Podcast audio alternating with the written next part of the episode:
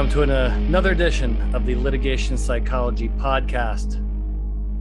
Dr. Bill Kanasky here, your host today. This podcast is brought to you by Courtroom Sciences. Check out the website. Good stuff, articles, blog, this podcast. Got a great guest today. But before I do that, you know, I, I got to go on my rant. I have a rant every week and uh, my rant this this is a serious rant. We've all we've all been through this. I'm just i'm sick and tired of it. But it's this um you know this whole inflation thing and the cost of everything going up. Now this particular problem is getting worse. I'm a big fan of the fruit bowl for breakfast okay? Get my egg white omelet maybe with some spinach in there. Always have some cheese right? Got to have those two things your egg white omelet. Or like we talked about in san diego the breakfast burrito always a good thing. But i like my i like my fruit bowl right, as a side. And the problem with the fruit bowl, which has been a problem for um, for for a very long time, is they put all the good fruit on top, right? So your berries are on top, and there's like six of them. Well, now there's four of them. Thank you, inflation. And then the rest of the fruit bowl is what I call filler fruit, which is terrible fruit. This would be honeydew and cantaloupe. Okay, I don't even think they're officially fruits. Okay. I don't think they're fruits. I think they're filler fruits. I think they're cheap and they put all the good stuff on top. So when it comes out, like you think, like, wow, look at this great fruit bowl, right? You got like two raspberries, two blackberries, a couple blueberries, a strawberry, if you're fortunate. And then the other 90% underneath that, filler fruit, cantaloupe, and honeydew should be banned. And I'm going to start, I think I may start a petition on this because every hotel's doing it to me. And they're charging me, you know, 950 for the for the fruit bowl. Don't get me started on that. That's my fruit bowl rant for the day. Zack Fletcher is with me from Chicago, Illinois. Zack, how are you today? Good, thanks. Zack, are you are you a fan of the fruit bowl at breakfast? uh, I used to be when I traveled. Um, now it's just uh, coffee and get to work. But you know what I'm talking about, right? Yeah, oh yeah, the, fill, sure. the filler fruit yeah, the filler fruit stuff that you, you just don't want to eat. I'm gonna I'm gonna work on a ban on that. I'm gonna call Hilton because Hilton's been doing it to me, and I'm a very big Hilton fan. Um, but man, they've been really getting me with the uh, the the filler fruit and the fruit bowl. It is it is making me nuts amongst other things. So Zack Fletcher, trial attorney, Chicago, Illinois, uh, has agreed to come on the show. Um, and uh, the reason why is we have a mutual friend, uh, Paul Moats, another attorney in Chicago, Illinois. And Paul had told me uh, about uh, Zack's recent trial victory, and I thought, hey, this would be a good time, you know, get some get some intel, how things are going in the courtroom. Like to hear about uh, Zack's case. Zack is with the firm of Wood, Smith, Henning, and Berman. Uh, Zack, f- first question: um, What in the world uh, made you decide to become a a trial lawyer? Was it was it always were you one of these guys like at seven years old you were you know hey I'm going to be a trial attorney or did you go through maybe several other career choices and, and just kind of figured out hey you know this this seems to be uh, what's best for me no i've got a pretty unique story um, and it was mostly out of necessity that i became a trial attorney. Um, i went to law school and my goal um, in graduating from law school was to keep people out of court Oh wow! And uh, and I had some unique experiences in law school that led me down a different path in terms of um, like my dad passed away on the second day of the bar exam. Oh, and and so I found out um, that wow. afternoon as I was taking on the second day of the test. I read this products liability question. It was about a guy who uses whatever product it gets cancer and I had to read it probably seven or eight times because every time I read it, it was dad has cancer and is dying, Ugh. and it just did, like didn't make sense. Yeah. So I didn't pass it. I missed it by two, three points um, my first time, and so I ended up doing other things um, because I didn't want to put myself through that again um, and have to take the bar exam. And when I eventually did, I was teaching. Uh, I was teaching law uh, business law, uh, criminal law at Roosevelt University. Um, and uh, I just I decided that you know what I just need to do this.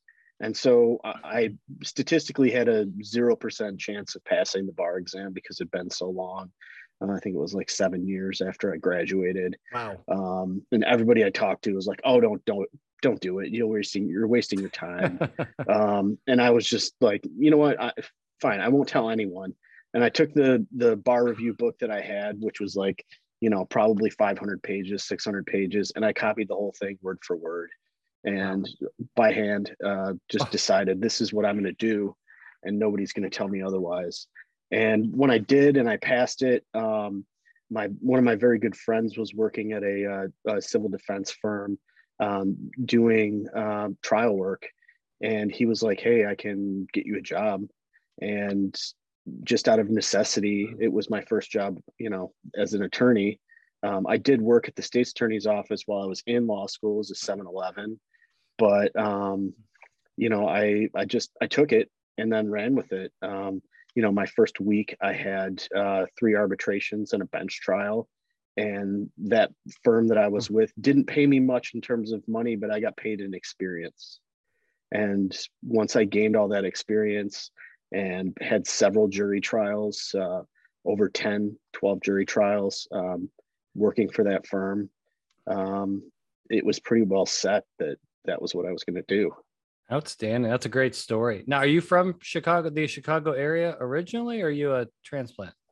No, I grew up in Chicago. I've, I've always been, uh, I grew up in Des Plaines, so right near the O'Hare Airport. That's that's where I lived. Where I was, uh, I was off of uh, Addis, Addison and Harlem Avenue by the the hip oh. Irving Plaza, right? Yep. Yeah. Rolling you ever, Stone Records. You, ever drive by right there, there during the Christmas holiday? That's a nightmare. it sure is. Absolute nightmare. Yeah, well, you got uh, you have a casino now over there, and uh, the, the the Rivers Casino, right? Yeah, and and they couldn't have it in Rosemont, so they put it right next right. to Rosemont, just yeah. on the border. I heard that was an interesting uh, town hall meeting on, on both sides. All right, I'm sure it was. Oh, um, um, unbelievable. Well, that's cool. Um, I kind of miss Chicago, kind of don't miss Chicago. Are you a North Sider? You a Cubby? Yeah. Okay, well, so you're just as disgruntled as as I am. Certainly. Okay. Certainly. As long as we're on as long as we're on the same page there. Thank you, 2016. Um, but yeah. you know, the, the pain just comes right back. It's yeah, you know, the the the halo effect from that, right? The the afterglow from the World Series. Uh, it lasted a couple of years, but now we're just back to criticizing management.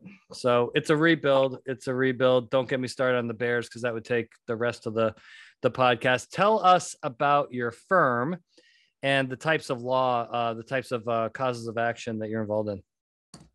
So Wood Smith Henning and Berman is based in LA. That's where their home office is, but they okay. have offices across the US. Um, our office that I'm based out of is in Chicago. Uh, I think we have six or seven attorneys now working in the Chicago office. And um, there are offices in all the major areas, major metropolitan areas, um, Las Vegas, LA, New York.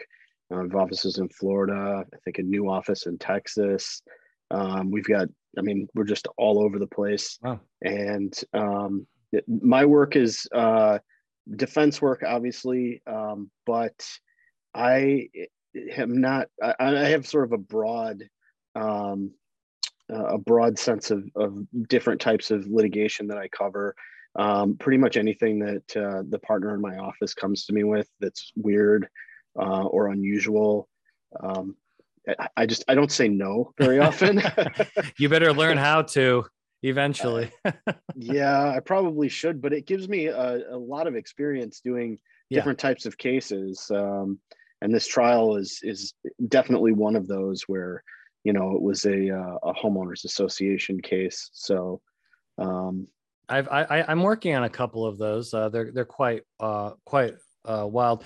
Can you? Uh, I obviously don't mention any any any party names, but can you maybe just kind of outline um, the facts of this case and kind of kind of take us through um, your recent experience with the with the trial process? I think that'd be I think that'd be interesting because you know things have changed post COVID. Yeah, this was this was a very interesting one because there were uh, very few settlement negotiations that happened beforehand.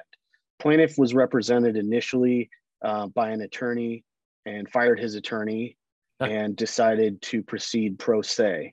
And um, the hmm. pre-trial litigation was primarily focused on amending his complaint six times, hmm. uh, and very little discovery was actually done.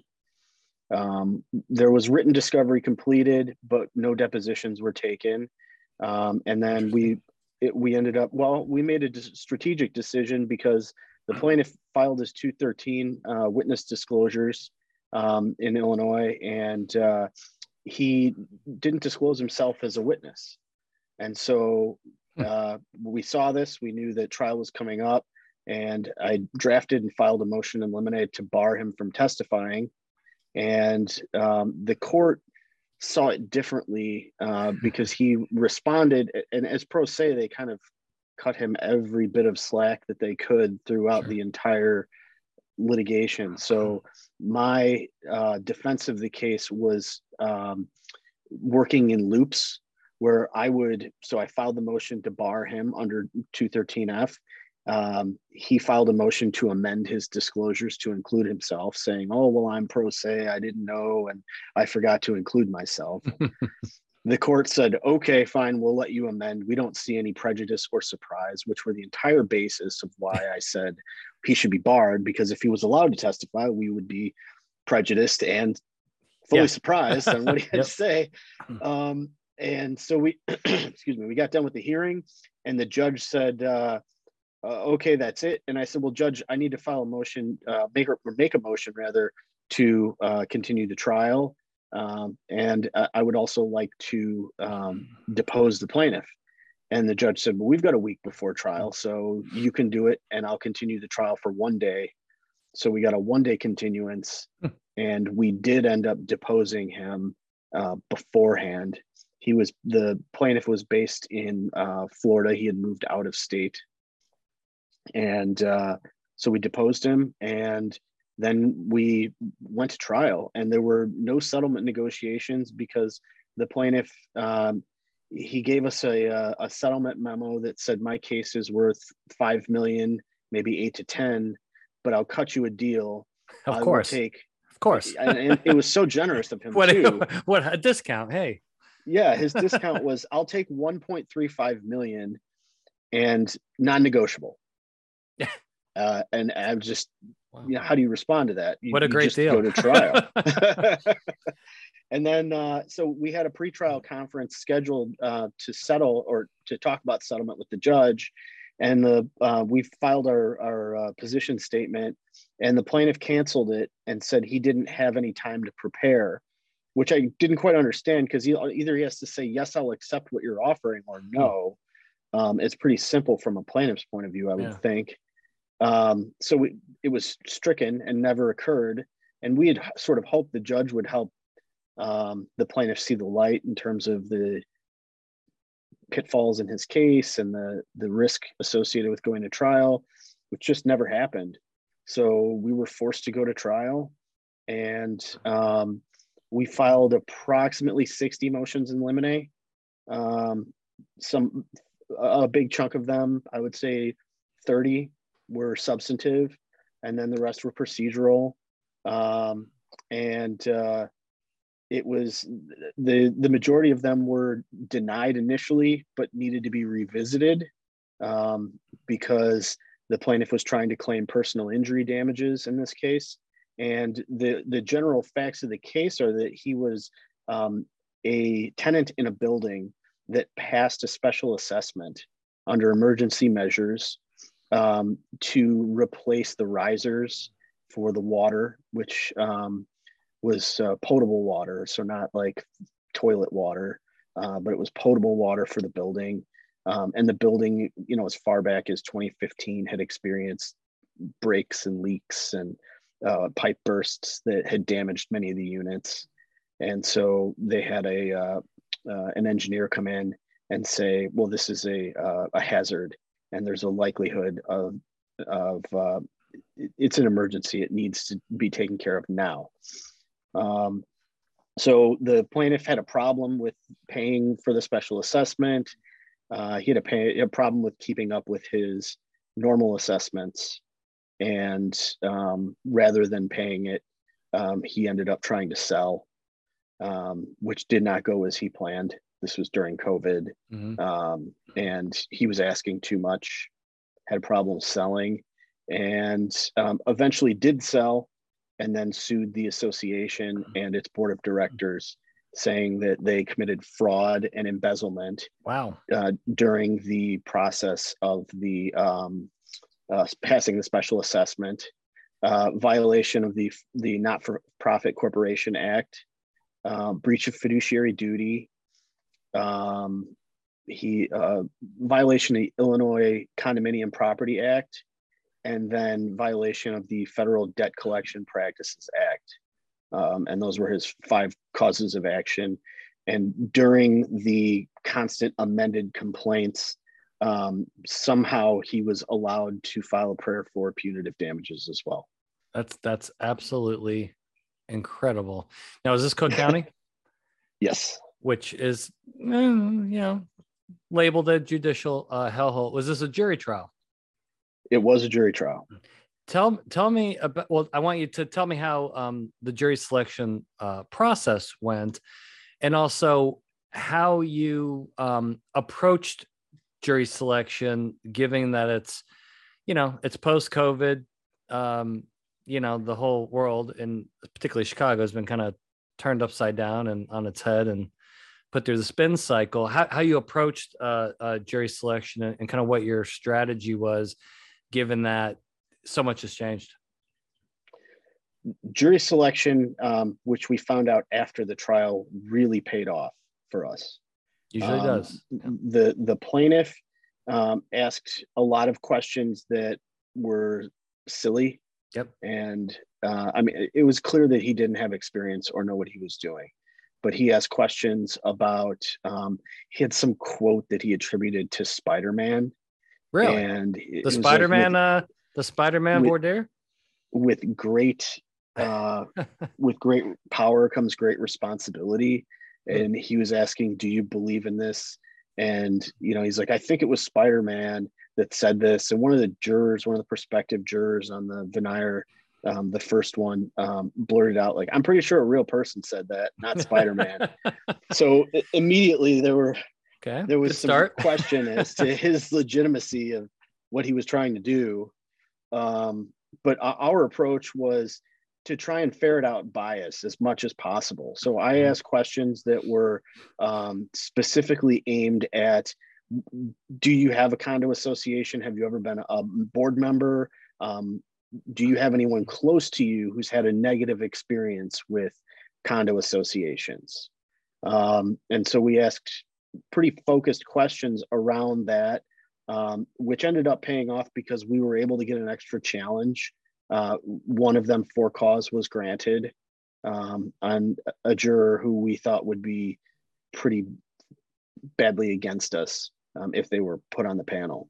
And so um, the uh, um, we went through two panels, and when the second panel came up, uh, and we were nearing the end of the uh, the process with the judge. Um, we had uh, one more person who we needed to seat on the jury, and there was a tax attorney, a woman who was a tax attorney, and her husband was an attorney as well, and they were two out of our reach. We had one uh, for or one peremptory challenge left, and the plaintiff had one left. Wow. And so we struck somebody um, to get one away from that person um, who they weren't really forthcoming with a lot of information. They were pretty quiet, didn't the red answer flag. questions. That's a red yeah. flag. Yep. Yeah. So so uh, we struck them and thought and, and I said to my my co-defense counsel um, who represented one of the co-defendants, um, I had said, um, "Hey, he's got a, a, a challenge burning a hole in his pocket. I know he's going to use it." and he did. And he didn't think in terms of chess, he was playing checkers. Yeah. And so he was like, well, I'll get this person out because I think they're bad for me. And we thought the the person he struck would have been beneficial to us, but by striking that person, um, it seated the tax attorney. Which we found out after the verdict came in that th- the tax attorney was instrumental in dispelling the notion that because the case had made it this far and gone to trial, Mhm. that it must have some merit. And so the jurors were deliberating and talking about how they felt, well, it made it this far. There must be something to it. Yeah. And she was instrumental in saying, no, that's not the case. He has to prove his case. And so, um, you know, that was one of the reasons or one of the ways that we were able to get uh, the defense verdict. That's uh that's incredible. Great story. Um talk to me about um opening statement. Uh and the, the way we met was that, you know, uh, Paul reached out and said, "Hey, you know, my former colleague, you know, got a defense verdict. You know, he said he he read one of your articles about, you know, primacy and recency and opening statement construction and um how how did you how did you go um about constructing your, your opening. I mean, that that's a pr- really, really important part uh, of a case. Um, I've been studying it, opening statement construction and the, the neuroscience behind it for, for 20 years. And I see a lot of mistakes, um, particularly by defense counsel, uh, and how they organize their information. And, and it's not the what they're saying, but it's the how and the, and the when they're saying it, and typically the length of time uh, that they're taking. Uh, what was what was your approach? my approach was to keep it simple and keep it short. Yeah.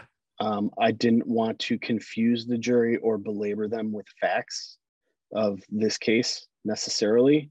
Uh, I gave them a, a 10 foot overview of what was going on.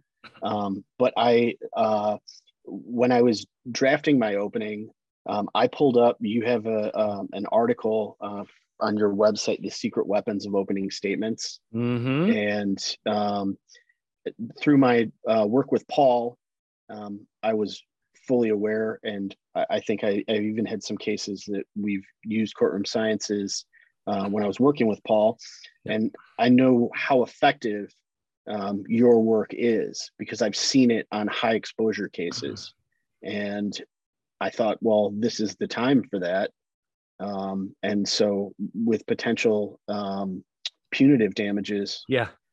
it, it, I mean, you just don't know where it can go from there.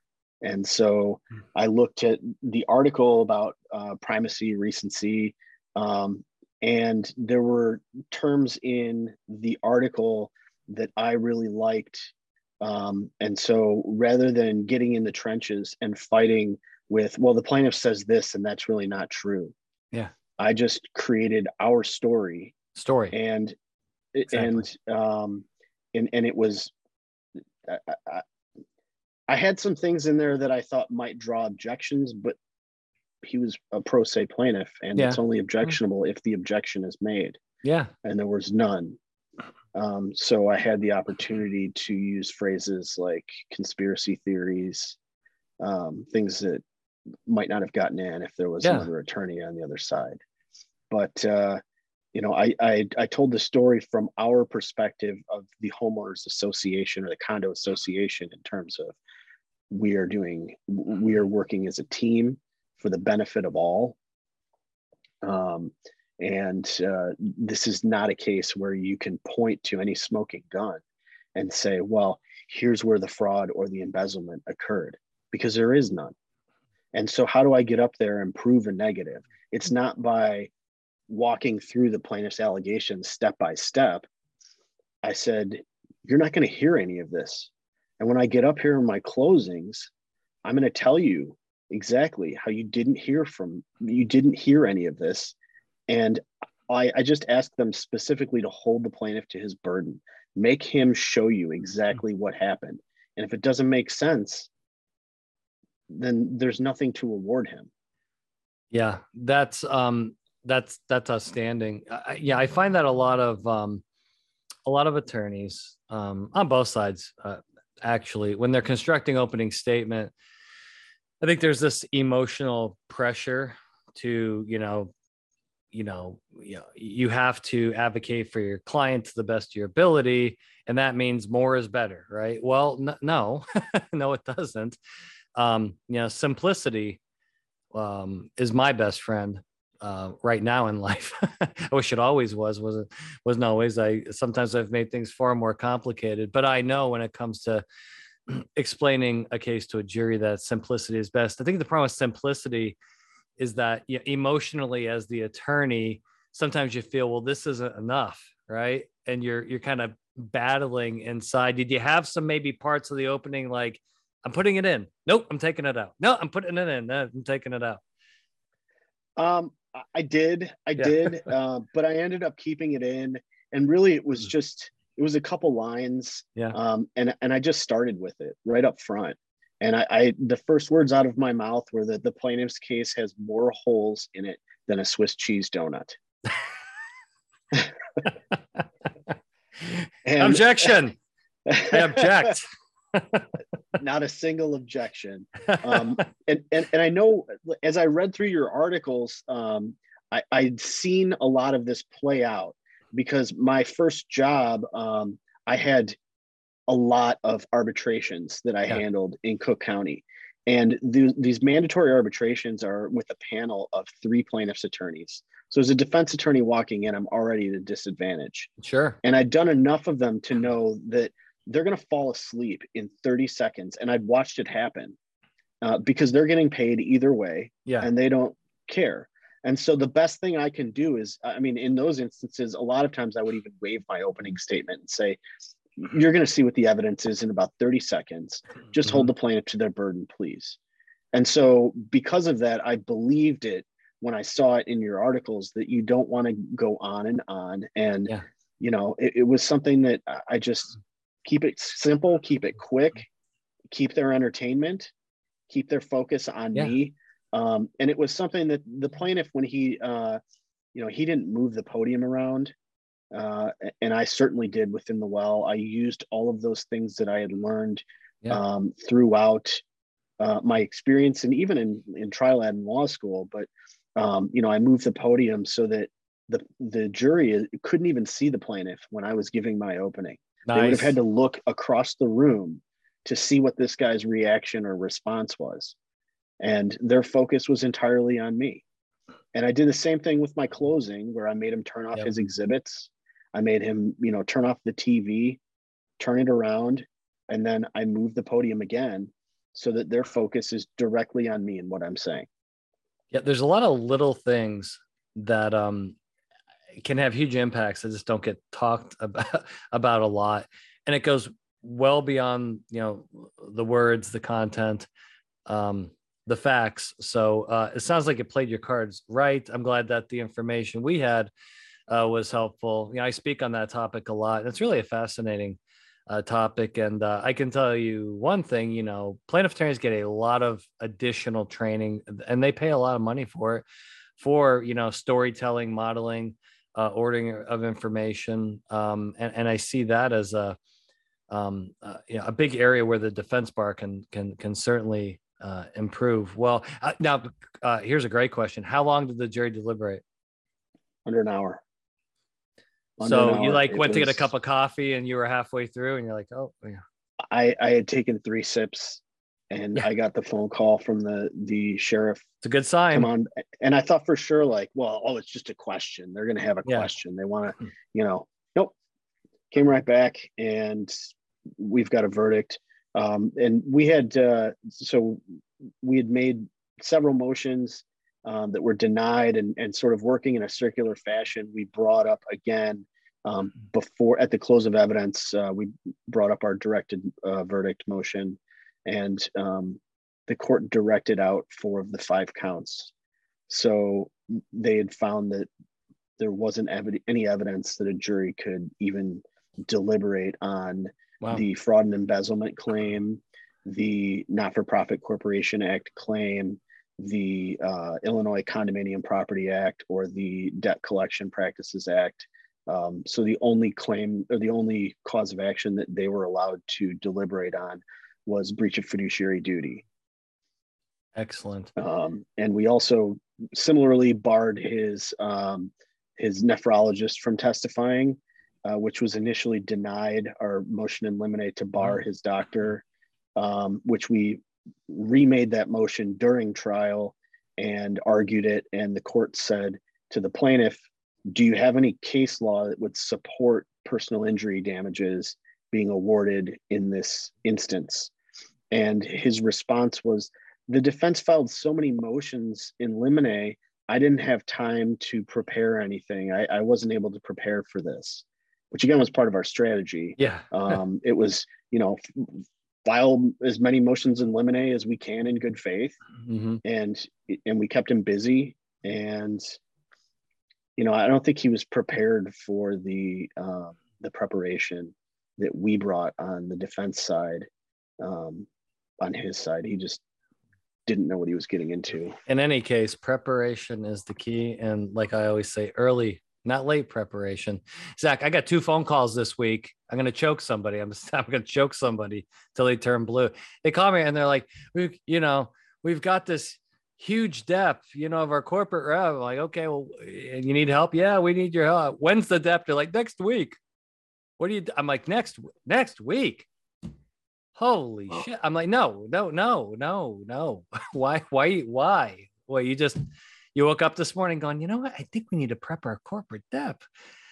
That, that, that makes me crazy. Are you, are you a fan of, of, of early preparation? I, I, would- I would hope so. absolutely in fact uh, that's how i how, how we came to all of these motions in limine as Yeah. i'm working through a case for example i keep an excel spreadsheet um, that every time i come across something in um, discovery that i know i'm going to eventually bring a motion in limine on it's it's in there with reference to the page number um, you know one of the most frequent things that that comes up in that regard is um, when a plaintiff will complain about well I, di- I couldn't do this because i didn't have insurance coverage. Um, that's an immediate you know Yeah. for me you couldn't treat because you had you had no insurance coverage that's a motion in limine and i've i've gotten it granted many times. And so i'm just i'm constantly preparing early um, you know it's about uh, identifying where the where you could be exposed Yes. and um, and doing that early so that you're not playing catch up and you're not behind the eight ball Yeah, I mean, the sooner you figure out where your problems are, you more time to fix them, uh, more leverage. Well, congratulations on the big uh, trial victory. I have some, I have a couple more questions for you before we conclude, and this is this is more for the um, the young. I I I have a lot of younger attorneys uh, on the podcast. Uh, we have a huge following of of younger attorneys. And uh, they love this podcast because they want to learn, they want to be, they, they, they want to be better and um, I like to ask questions about you know career development, uh, you know some skills that maybe you currently use.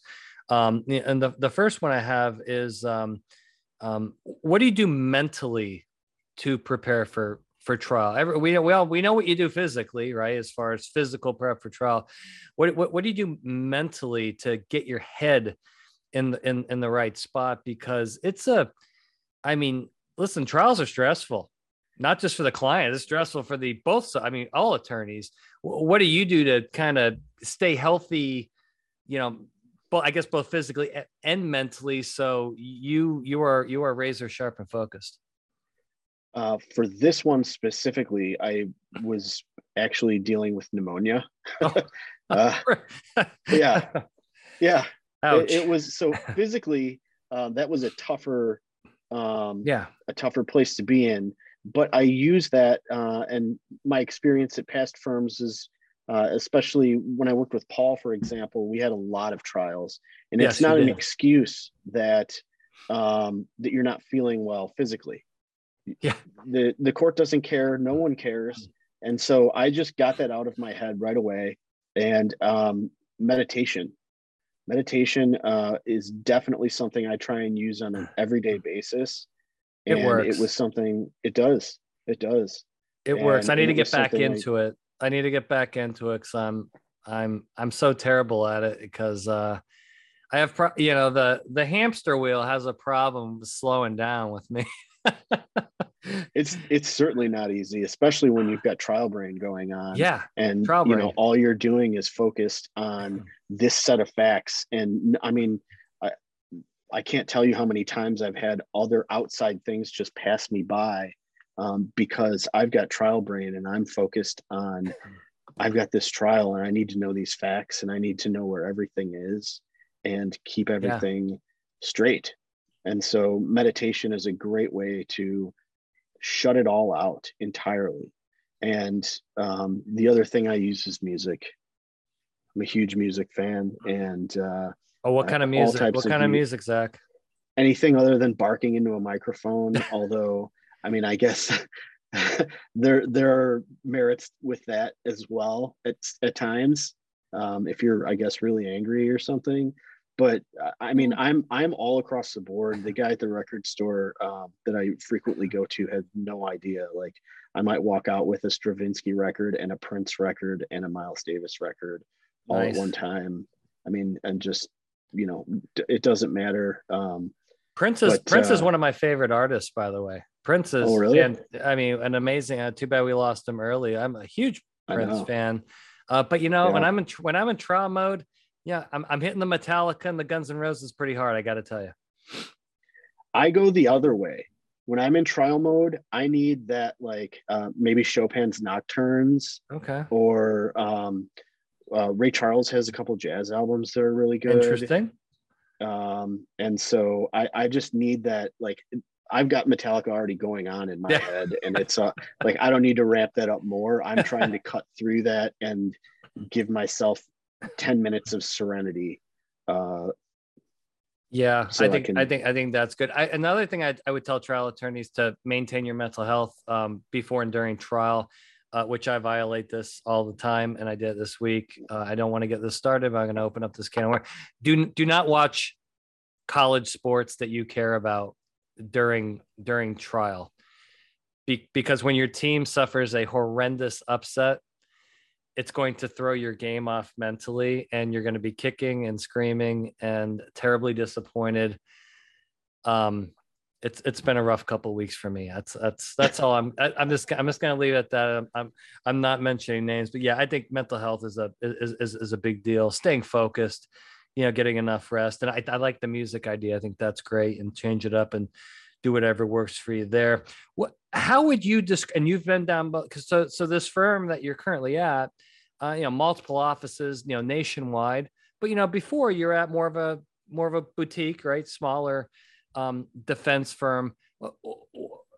From the young attorney pers- perspective, say if you're a young attorney and you're deciding, hmm, you know, where what type of firm should I go to? Like, what would you say are the I guess the pros and cons of each, or what are the major differences of, of both types of uh, work settings? So, as a young attorney, I ended up at several firms and I moved around a little bit, but I ended up at several firms where I was paid more in experience than I was in dollars. That's that's, know, that's priceless. Rarely is.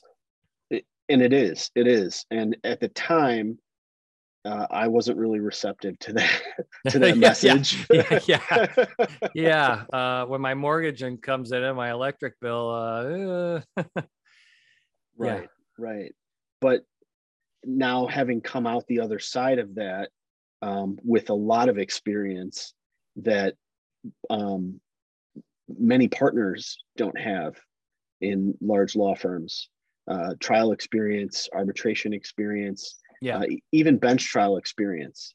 Get it take it run with it. Uh, you're learning things that you may not even consciously pick up on um, until after the fact. And so hmm if this is what you want to do and you want to try cases, my best advice is to find the place that will give you that. Yeah. And take it. And it, it may not be, they're not always glorious cases. I had plenty of rear ender car accidents that I had to go through. Hey, trial's but, a trial. right, right. And you know how to you learn how to make those arguments and you can't yeah. get up there and say they went to a chiropractor, they didn't go to a real doctor. Yeah you, you may be thinking it. You may you may but there's ways of sort of implying it um, especially when you're cross-examining a chiropractor. Yeah. But it's hard to really get up there and genuinely make that argument because they're called doctor.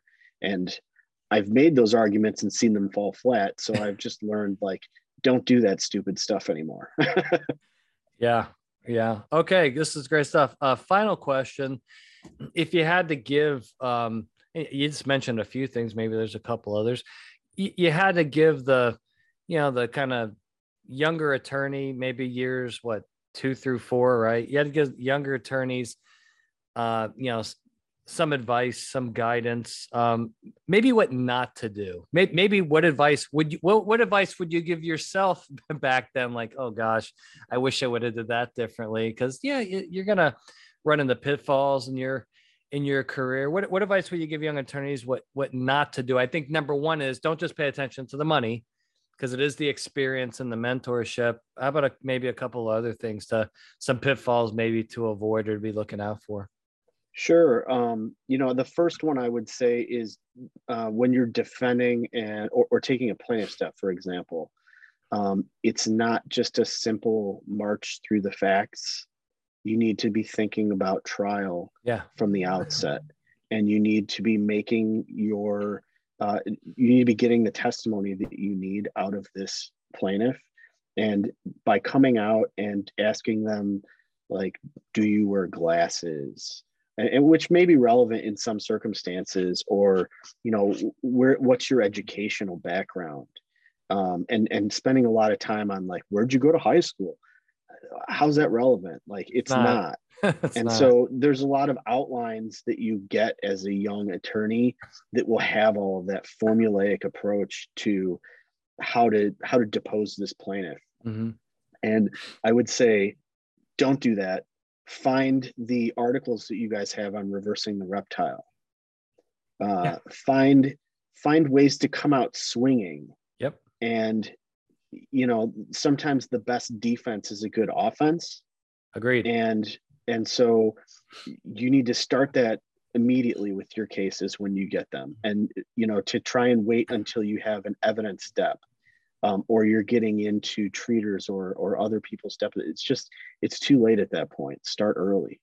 Yeah, and the, the fact that you um, you know it sounds like you did some homework uh, as far as you know reading you know reading reading my articles and probably some other things um, too. And, and, you know you're a younger attorney, and so I'm sure the billable hours hanging over your head 24 seven.